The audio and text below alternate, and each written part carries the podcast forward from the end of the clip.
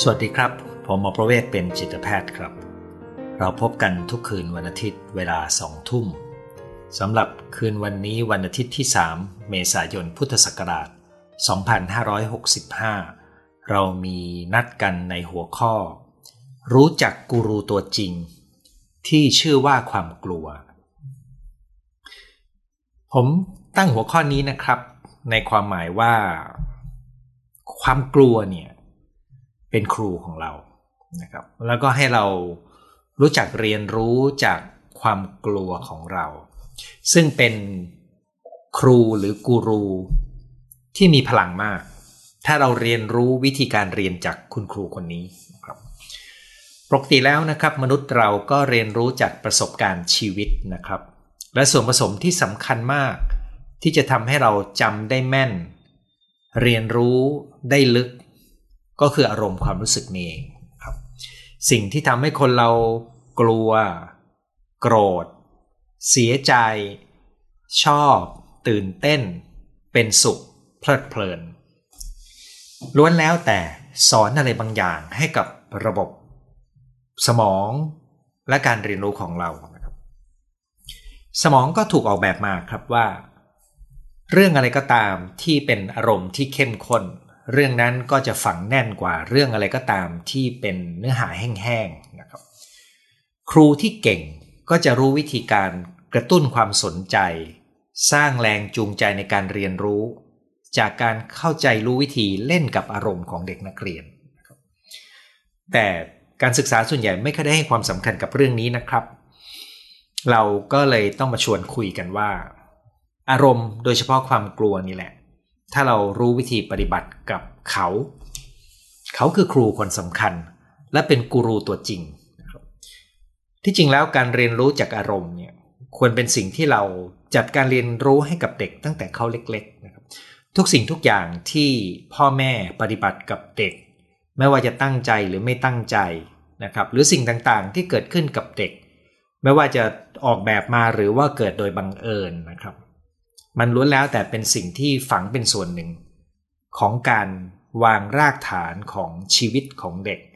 ซึ่งจะยังคงส่งผลตอนที่เราโตเป็นผู้ใหญ่แล้วนะครับ แต่ต่อให้ท่านไม่ได้เรียนรู้เรื่องนี้มากนักในตอนเด็ก ท่านก็มาเรียนรู้เรื่องนี้ได้ในตอนโตนะครับ เราก็จะคารวะคุณครูคนนี้ คือความกลัว หรือจะเรียกเป็นศัพท์ภาษาอังกฤษเท่ๆก็ว่ากรูก็ได้นะครับ จริง ๆ กูรูเนี่ยผมก็เข้าใจว่ามาจากคำว่าคุรุนะครับ แต่ว่าคนไทยเนี่ยพอมีศัพท์ภาษาอังกฤษก็จะรู้สึกว่ามันเท่กว่านะครับ ถ้าเทียบกับคำว่าเรียกว่าครูหรือคุรุ เราเรียกว่ากูรูนะครับ ก็เลยกำเป็นคำที่ฮิตติดปากมากกว่าคราวนี้ผมกล่าวถึงอารมณ์ 3 ตัวนะครับ คืออารมณ์โกรธ อารมณ์กลัวอารมณ์เศร้า มันคืออารมณ์ลบ ที่เป็นแกนกลางของอารมณ์ด้านลบของมนุษย์ครับ แล้วก็อารมณ์ลบทุกตัวนี้นะครับ ถ้ามีมากไปก็เป็นปัญหา ถ้ามีน้อยไปมากๆ หรือไม่มีเลยก็เป็นปัญหาครับ คุณลองทบทวนดูนะครับ สมมติว่าคุณมีความกลัวมากไป จะเกิดอะไรขึ้นนะครับ คุณก็ไม่กล้าไปทำอะไรเลย ที่จะเกี่ยวข้องกับเรื่องที่ทำให้คุณกลัว เราบอกว่าความกลัวที่เจอบ่อยก็จะเป็นความกลัวการพูดต่อที่สาธารณะใช่ไหมครับ ถ้าคุณกลัวมากไปคุณก็ไม่มีโอกาสพูดต่อที่สาธารณะ แต่ถ้าคุณไม่กลัวเลยล่ะครับ มันจะเกิดอะไรขึ้น คุณก็ถ้าเป็นเรื่องการพูดที่สาธารณะนะครับ ถ้าคุณชิวๆคุณก็อาจจะไม่ได้เตรียมตัวให้ดี เช่นเดียวกันกับความโกรธครับ ถ้าคุณโกรธแรง โกรธง่ายเกินไป ชีวิตคุณก็พังทลายได้ คนหุนหันพันแล่น ไม่รู้จักควบคุมตัวเอง ชีวิตไม่มีทางประสบความสำเร็จได้ แต่ถ้าไม่รู้จักความโกรธเลย ซึ่งมีคนจำนวนหนึ่งสัมผัสไม่ได้ถึงความโกรธของตัวเองนะครับตอนนั้นก็จะกลายเป็นคนที่ไม่สามารถใช้พลังจากความโกรธในการปกป้องตัวเองในการสู้เพื่อความเป็นธรรม และคนเศร้าล่ะ ความเศร้ามันมีประโยชน์อะไรนะครับ ถ้าคุณเศร้ามาก เราก็เรียกว่าโรคซึมเศร้าใช่ไหมครับ ถ้ามันเป็นนาน แต่แล้วมันก็ทำให้เราไม่สามารถดำเนินชีวิตได้ทำให้เราไม่สามารถมีความสุขได้ แต่ถ้าคุณไม่เศร้าเลยมันจะเป็นปัญหาไหมนะครับเออคนเราจะเศร้าในตอนที่เราเกิดเหตุสูญเสีย สมมติว่าคุณมีคนรักจากไป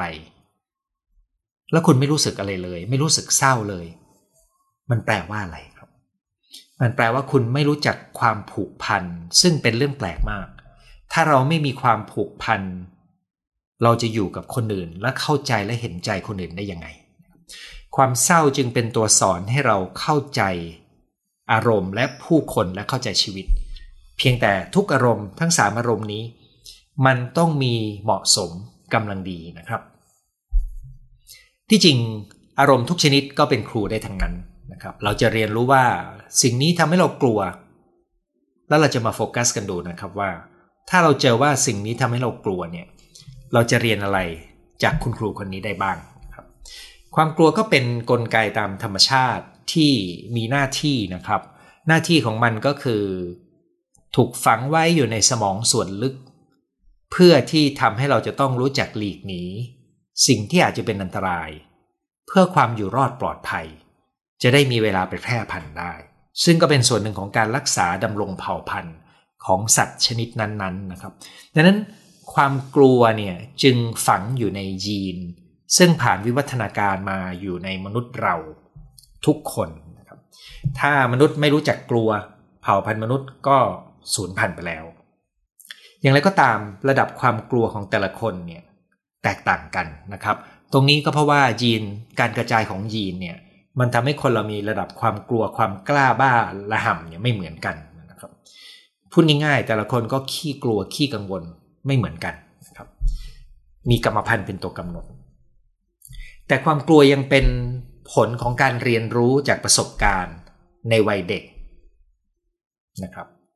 ในวัยโตก็ยังเรียนรู้ครับ เช่นเราอกหักนะครับ เราถูกไล่ออกจากงาน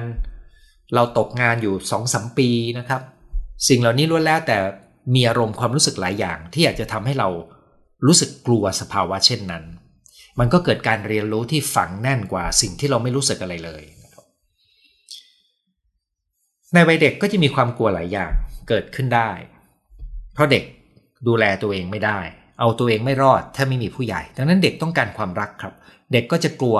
คนไม่รัก กลัวพ่อแม่ไม่รัก เด็กต้องการการยอมรับ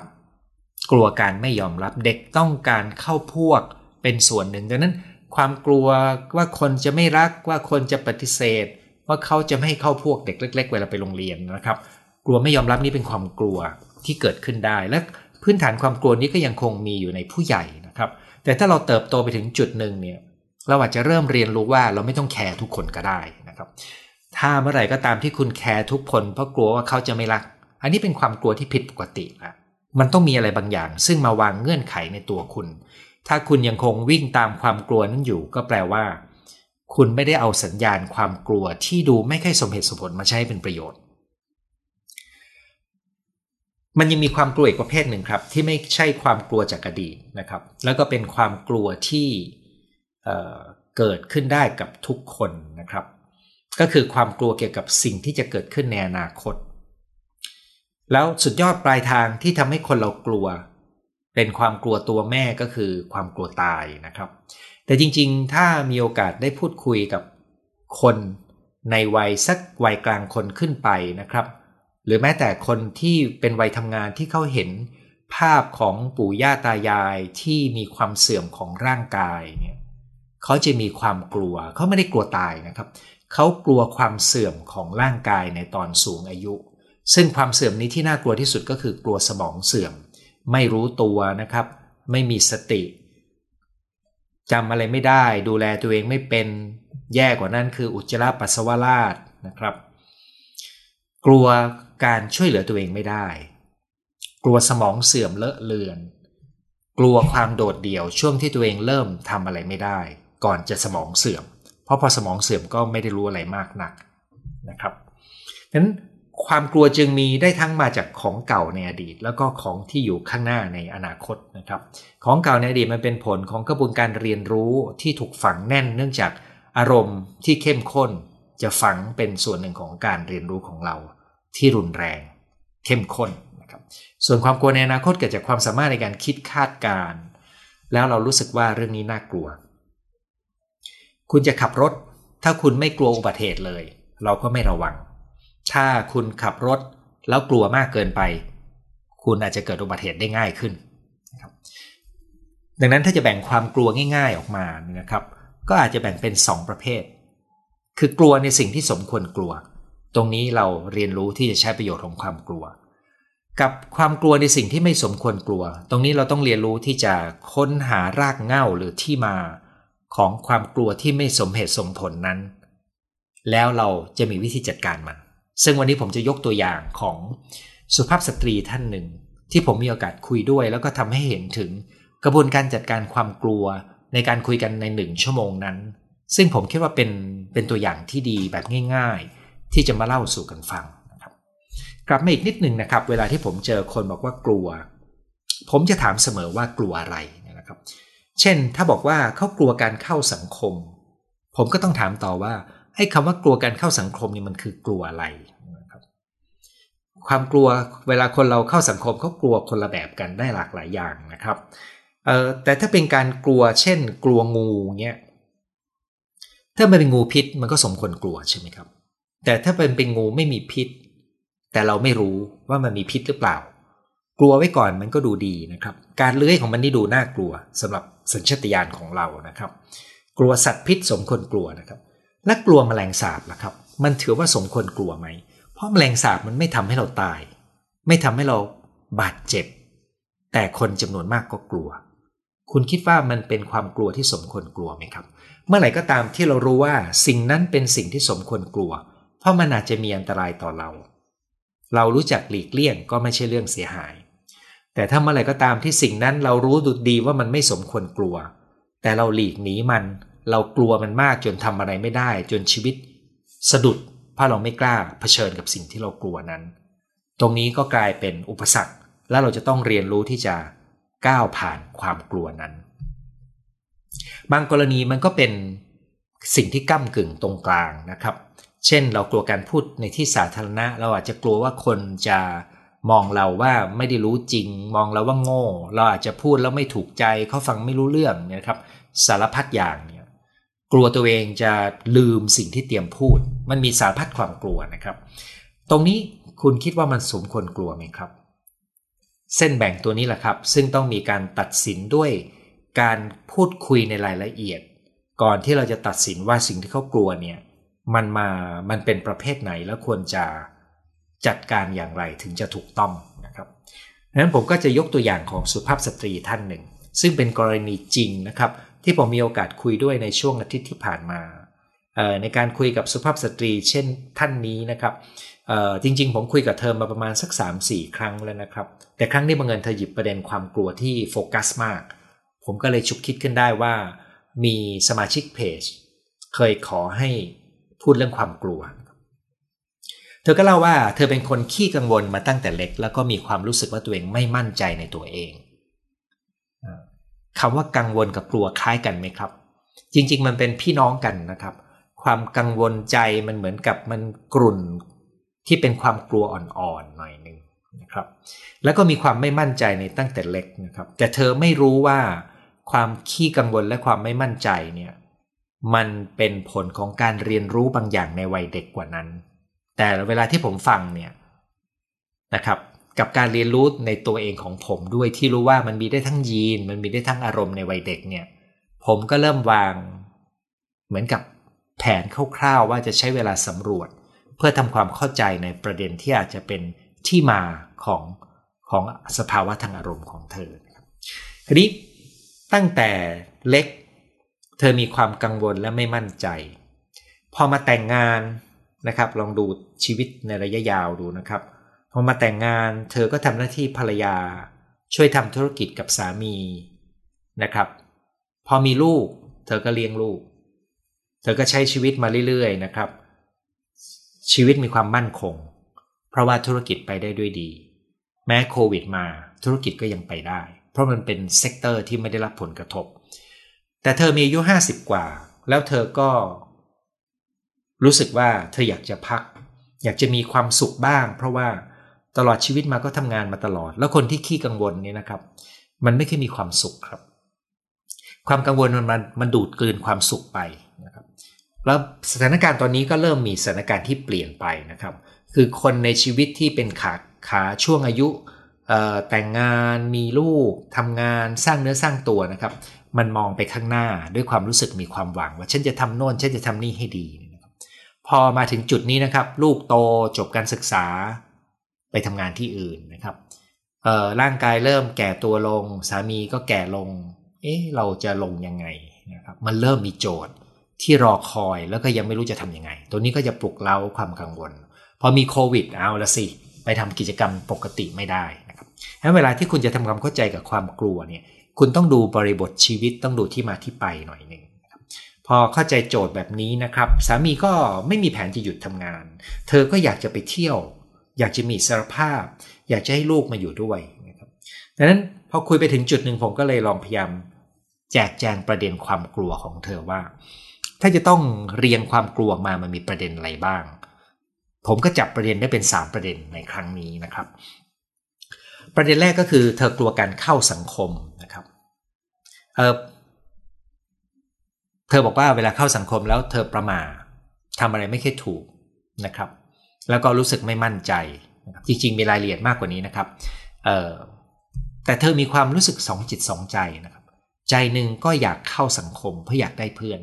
อีกใจหนึ่งก็ไม่อยากเข้าสังคม เพราะไม่ชอบความรู้สึกประมา ความรู้สึกเหมือนตัวเองทำอะไรไม่ถูก คนอื่นจะมองฉันยังไง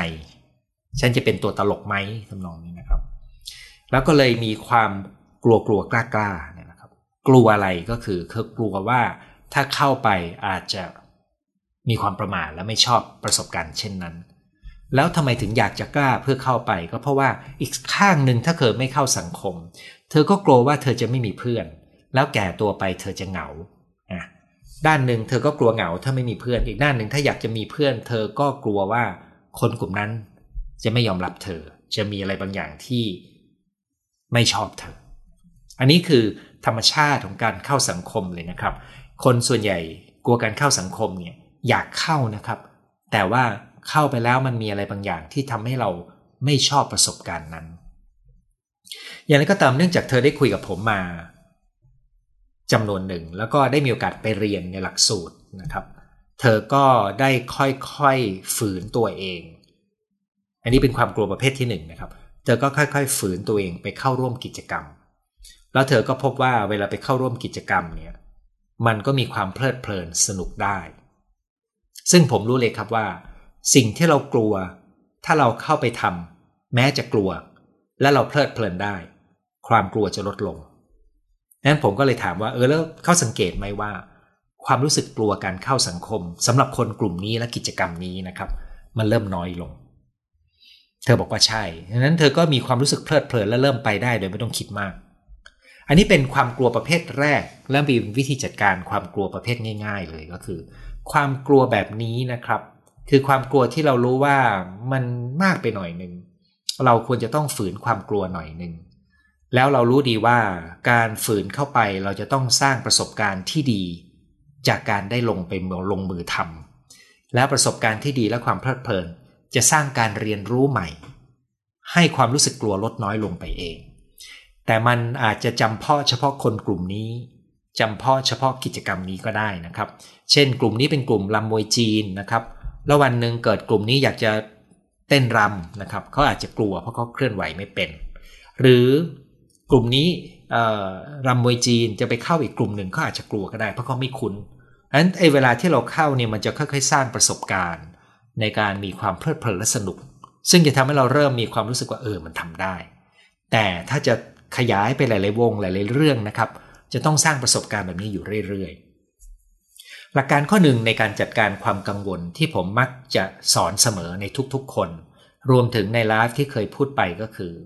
ให้สร้างนิสัยการลงมือทำนะครับอย่างกรณีนี้ก็คือกลัวแต่ก็ทำทำทั้งนั้นที่กลัว ไม่ต้องคาดว่าเราจะต้องหายกลัวก่อนค่อยไปทำเพราะมันไม่มีทางหายกลัวได้จนกว่าเราจะได้ทำแล้วรู้สึกดี ความกลัวถึงจะหายไป นี่คือความกลัวประเภทที่หนึ่ง มีความกลัวอีกอันหนึ่งครับที่ลึกไปกว่านั้น ในวันนั้นเธอได้เล่าให้ผมฟังถึงการกลัวไปหาหมอนะครับ เธอไปตรวจเจอความผิดปกติ คือมีกระดูกพรุน หมอคนแรกก็บอกว่ากินฮอร์โมนนะครับ ผิดปกติแล้วต้องกินฮอร์โมนแล้วเธอก็ตกใจกลัว เอ๊ะ กินฮอร์โมนนี่ร่างกายไม่ยิ่งมีปัญหาหรอ เธอไปถามหมออีกคนหมออีกคนบอกฮอร์โมนไม่ต้องกินก็ได้ เดี๋ยวฉีดยาแทน นะครับฉีดยาแล้วแล้วมันจะดีจริงไหมนะครับ ก็เลยสรุปก็คือ เธอก็เลยไม่ไปหาสักหมอนะครับ ผ่านมาเป็นปี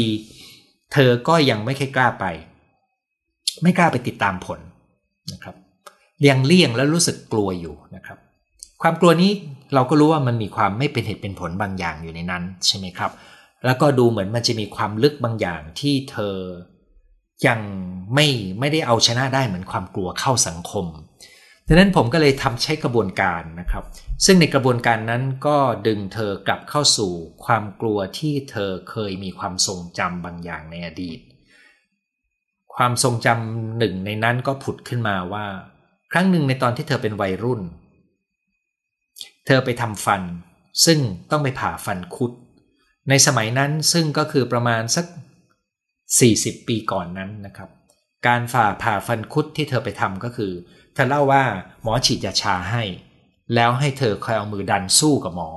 แล้วหมอมีอะไรไม่รู้มาวางเหมือนเป็นลิ่ม แล้วก็ตอกปอกปอกปอกแล้วมันกระแทกกระแทกนะครับ แล้วหมอก็ร้องเพลงไปด้วย เธอก็คิดว่าโอ้โหแบบ เราก็กลัวก็กลัวนะครับ หมอทำไมเพลิดเพลินจัง แล้วก็การผ่าตัวนั้นเนี่ยก็เสร็จ แล้วก็รู้สึกชาทั้งครึ่งหน้า เสร็จแล้วเธอก็ต้องขี่จักรยานกลับบ้าน ในขณะที่ยังรู้สึก คุณเคยไปโดนยาชาเยอะๆแล้วก็โดนทำอะไรที่มันเสียวนานๆไหมครับ กรณีแบบทำฟันนะครับ เธอก็ต้องขี่จักรยานกลับเอง ซึ่งเธอไม่คิดมาก่อนว่ามันจะน่ากลัวขนาดนั้นนะครับ การขี่จักรยานของเธอก็จะต้องไปลงทางลาดในจังหวัดที่เธออยู่ ซึ่งการลงทางลาดนั้น มันจะไหลลงไปสู่ทางรถไฟ ซึ่งเธอจะต้องเบรกให้ได้ก่อนจะถึงทางรถไฟเนื่องจากมันมีรถไฟจะมา ทีนี้มันก็มีความกลัวว่า การลงไปนั้นขณะที่เธอยังยังมึนๆยังชาๆแล้วก็ลงไปก็กลัวว่ารถจะไหลเลยไปเจอทางรถไฟเนี่ย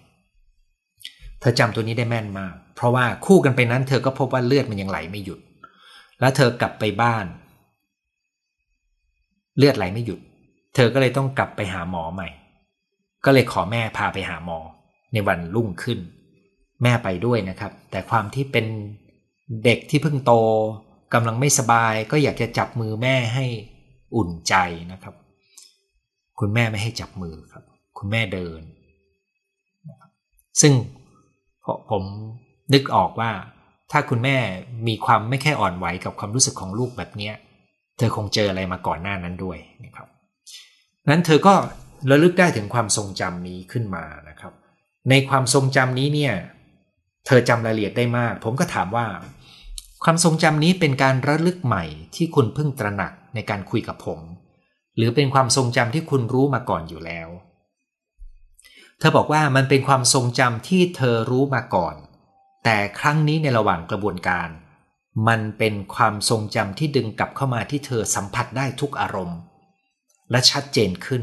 แต่เป็นการสัมผัสที่เธอเป็นผู้ดูนะครับ แต่ก่อนหน้านั้นเวลาเธอเล่า เธอก็จะเล่าแต่ว่าโอ้ยสมัยก่อนทำฟันน่ากลัวมากมันถูกตอกปกปกเธอยังไม่ได้เข้าสู่ความทรงจำที่มันถูกเก็บไว้และมีพลังงานทางอารมณ์ที่เข้มข้นนั้นในครั้งนี้กระบวนการก็ทำให้เธอเชื่อมต่อกับความตระหนักว่าไอ้ความรู้สึกกลัวประการไปหาหมอเนี่ยมันผูกกับความกลัวในอดีตที่มีประสบการณ์ตัวนี้ แล้ว เมื่อเธอตระหนักขึ้นแล้วเธอค่อยๆรู้ว่าเอ้นี่เรื่องเก่านี่มันเป็นชีวิตใหม่นะครับหมายถึงมันเป็นคนละช่วงเวลากันนะครับ ความรู้สึกต่อเหตุการณ์ในอดีตก็เปลี่ยนไปด้วยนะครับ เพราะว่าทันทีที่เราสามารถเชื่อมต่อกับอารมณ์ ที่เข้มข้นพอ แล้วก็มองมันด้วยมุมใหม่ได้ ประสบการณ์ความรู้สึกที่มีต่อความทรงจำนั้นจะเปลี่ยนไป จบเสร็จผมบอกเออแล้วเรื่องหมอจะเป็นยังไงต่อดีบอกอ๋อก็ตัดสินใจว่าจะกลับไปติดตามการรักษาต่อครับโอเคงั้นก็แปลว่ากระบวนการจัดการความกลัวแบบนี้ก็จะลึกขึ้นนะครับ แล้วก็ไม่สามารถฝืนได้เนื่องจากมันมีพลังงานบางอย่างที่รุนแรงกว่านั้น ถามว่าถ้าเธอตัดสินใจฝืนไปจะได้ไหมก็อาจจะได้นะครับ แต่เธอกลัวมากเนื่องจากเหตุการณ์ครั้งนั้นมันคงส่งผลกระทบ กับเธอค่อนข้างจะเข้มข้นนะครับ ผมมีความเชื่อว่าแล้วก็จริง ๆ มีข้อมูลด้วยนะครับว่าก่อนหน้านั้นในวัยเด็ก เธอก็มีเหตุการณ์ที่สะเทือนใจเธอนะครับนั้นคนที่มีความกังวลและไม่มั่นใจและมีความกลัวหลายอย่างแบบนี้คุณย้อนกลับไปในอดีตนะครับ คุณจะเจอหลายเรื่องที่กลายเป็นปมที่ส่งผลให้เกิดความกลัวในปัจจุบัน คราวนี้ก็มาถึงความกลัวประเภทที่ 3 ที่เธอคุยกับผมด้วยในวันนั้นนะครับ เอ่อ อันนี้ผมเป็นคนสรุปประเด็นให้เธอเองนะครับเพราะเธอพูดวนหลายเรื่องนะครับ ผมก็เลยจับประเด็นให้เอาตัวหลักๆ ขึ้นมาก่อน เธอบอกว่าเธอกลัวว่าตอนที่เธอแก่ตัวไปเนี่ย เธอจะเหงานะครับ แล้วเธอก็มีความกลัวด้วยว่า เธอเคยเห็นพ่อแม่ของสามีนะครับ ที่ตอนแก่แล้วก็ต้องคอย ให้ลูกมาเยี่ยมพาหลานมาเยี่ยมเป็นประจำนะครับ และเธอเห็นถึงความเสื่อมของคนแก่ที่ช่วยเหลือตัวเองไม่ได้ มันเป็นเรื่องที่น่ากลัวมาก และเธอก็กลัวทั้งกลัวความเหงา ถ้าลูกไม่กลับมาอยู่ด้วย แล้วเธอคาดหวังว่าลูกจะต้องมาอยู่ ไม่อยู่เธอจะต้องเป็นทุกข์นะครับรวมถึงกลัวว่าถ้าเธอ จัดการตัวเองได้ไม่ดี เธอจะมีชีวิตตอนแก่ที่ จะใช้คำว่าน่าน่ากลัวนะครับ ซึ่งความกลัวประเภทนี้เป็นความกลัวที่ยากในการจัดการ เพราะว่าทุกคนจะต้องแก่ ทุกคนจะต้องตาย มันไม่เหมือนกับหาหมอนะครับ เราหนีการไปหาหมอได้นะครับ แต่วันหนึ่งเมื่อเราฝึกได้เราก็กลับไปหาหมอใหม่ มันอย่างกรณีนี้นะครับ เรากลัวการเข้าสังคม เราก็อาจจะหนีสังคมได้ แต่เราจะสูญเสียการเติมเต็มในชีวิต แต่ความกลัวตายนี่นะครับ มันหนีไม่พ้นครับ มีแต่การใคร่ครวญโดยอาศัยคำสอนทางศาสนา ถึงจะช่วยเรื่องของความกลัวตายได้นะครับ ซึ่งตอนที่ผมเตรียมความคิดในการคุยในวันนี้เนี่ยก็ฉุกคิดขึ้นได้ว่าผมมีหนังสือเล่มหนึ่งที่เขียนโดยหลวงปู่ติชนาทันนะครับ ชื่อเรื่องว่ากลัว เขียนภาษาอังกฤษว่า fear นะครับ ในหนังสือเล่มนี้นะครับ ซึ่งตีพิมพ์ตั้งแต่ปี 2558 ซึ่งผมเข้าใจว่าผมน่าจะซื้อมาหลายปีแล้วนะครับ ในหนังสือเล่มนี้เนี่ยผมได้อ่านมาประมาณครึ่งเล่มกว่านะครับ แล้วก็ได้มีโอกาส คลิกดูในวันนี้ใหม่ แล้วก็ดูโน้ตบันทึกที่ตัวเองเขียนไว้ ซึ่งเหมือนกับเราเน้นข้อความที่มีความหมายสำคัญ ซึ่งผมจะลองหยิบเอาบางตอนมาคุยดูนะครับเผื่อท่านสนใจจะได้ไปค้นและหามาอ่านเพิ่มเติม แต่มันไม่ได้เป็นเรื่องเดียวกันกับที่ผมพูดไปเมื่อสักครู่นี้นะครับข้อความหนึ่งที่ผมชอบมากก็คือ เรามีเงื่อนไขที่พร้อมมีความสุข แต่เราไม่มีความสุข เพราะความกังวลและกลัว หันมาทำความรู้จักความกลัวของตัวเอง ซึ่งต้องบอกนะครับว่าผมตั้งหัวข้อกูรูก่อนเล่มก่อนมาดูในเล่มนี้นะครับ แล้วก็รู้สึกว่าโอ้เราเราอาจจะอ่านมานาน แม้เราจะลืมรายละเอียด แต่เรายังจำ อะไรบางอย่างอยู่ข้างในว่าสิ่งเหล่านี้เป็นครูของเรานะครับ เพราะตลอดชีวิตหลายสิบปีในช่วงหลังเนี่ยผมมีทัศนะว่าทุกสิ่งทุกอย่างเป็นบทเรียนและเป็นครูให้เราได้เสมอ แม้แต่สุนัขขี้เรื้อนริมทางก็เป็นครูให้เราได้ แม้แต่นอนที่นอนดิ้นอยู่ตรงพื้น ก็เป็นครูให้เราได้นะครับ สติจะช่วยสร้างความกล้าหาญในการเผชิญหน้ากับความกลัว มองเข้าไปในความกลัวอย่างลึกซึ้งนะครับ จะ ไปถึงจุดที่เป็นอิสระจากการถูกพันธนาการ และจะสัมผัสถึงความเบิกบานได้ ซึ่งในรายละเอียดหนังสือเล่มนี้ก็จะเขียนเป็นแนวสตินะครับ เช่นไม่ต้องวุ่นวายกับการผลักไสหรือจัดการกับความกลัว ถ้าเราไม่ต้องไปอยู่กับยุ่งกับความกลัวนะครับ อยู่ตรงนั้นก็อยู่ตรงนั้นนะครับ ความกลัวเนี่ยเราจะชื่นชมแสงอาทิตย์ที่สาดส่อง ชื่นชมหมอกอากาศ และน้ำได้ เมื่อความกลัวของเราสงบลง ให้โอบกอดความกลัวอย่างนุ่มนวลมองถึงรากเหง้าแหล่งที่มาของความกลัวนะครับความไม่กลัวเป็นสภาวะอันเบิกบานอันนี้เป็นตัวอย่างของคำที่มีการใช้กันในบทบทนำของหนังสือเล่มนี้นะครับให้ดูหน่อยหนึ่งก็ได้นะครับ หลังจากนั้นหลวงปู่ก็ได้เขียนถึงประสบการณ์อารมณ์ในวัยเด็ก ซึ่งก็คือกลับไปช่วยเหลือเด็กน้อยด้วยนะครับ ท่านเขียนได้ทันสมัยมากนะครับ ผมไม่แน่ใจว่า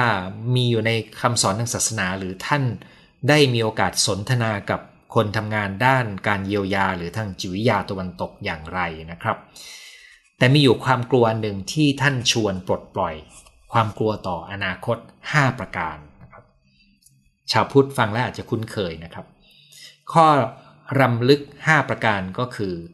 ความชราคือธรรมชาติของฉัน ฉันไม่สามารถหลีกหนีความชราได้ ความเจ็บป่วยคือธรรมชาติของฉัน ฉันไม่สามารถหลีกหนีความเจ็บป่วยได้ ความตายคือธรรมชาติของฉัน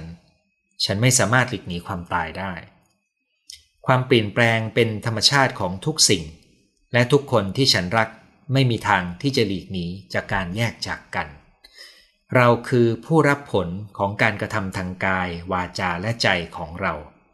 การกระทำของเราคือการสืบเนื่องของเรา ที่เหลือถ้าคุณสนใจไปหาอ่านเองนะครับ จากนั้นนะครับเมื่อมาถึงตรงนี้นะครับ ผมอยากจะสรุปปิดท้าย ในเนื้อหาที่บอกว่า ความกลัวเนี่ยเป็นครูเป็นกูรู เพราะความกลัวเนี่ยจะช่วยเราตระหนักและรู้ถึงความต้องการบางอย่าง รู้ว่าอะไรสำคัญสำหรับชีวิตเราครับ เช่นถ้าคุณกลัวว่าคุณจะแก่ตัวและไม่มีเงินใช้ในวัยเกษียณ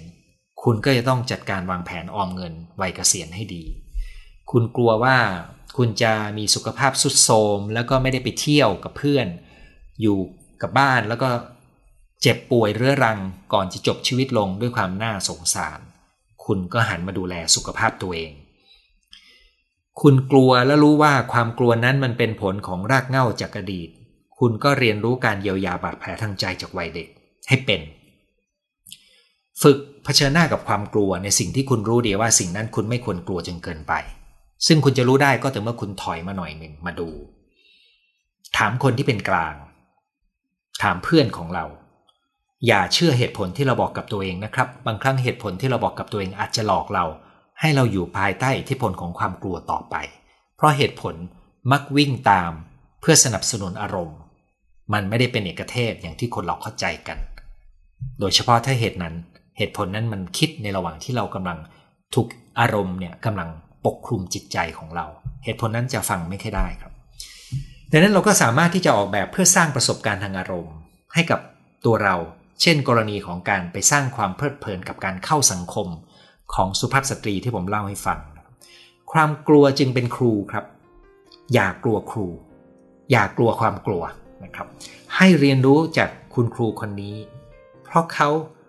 คือกูรูตัวจริงของชีวิตของเราครับ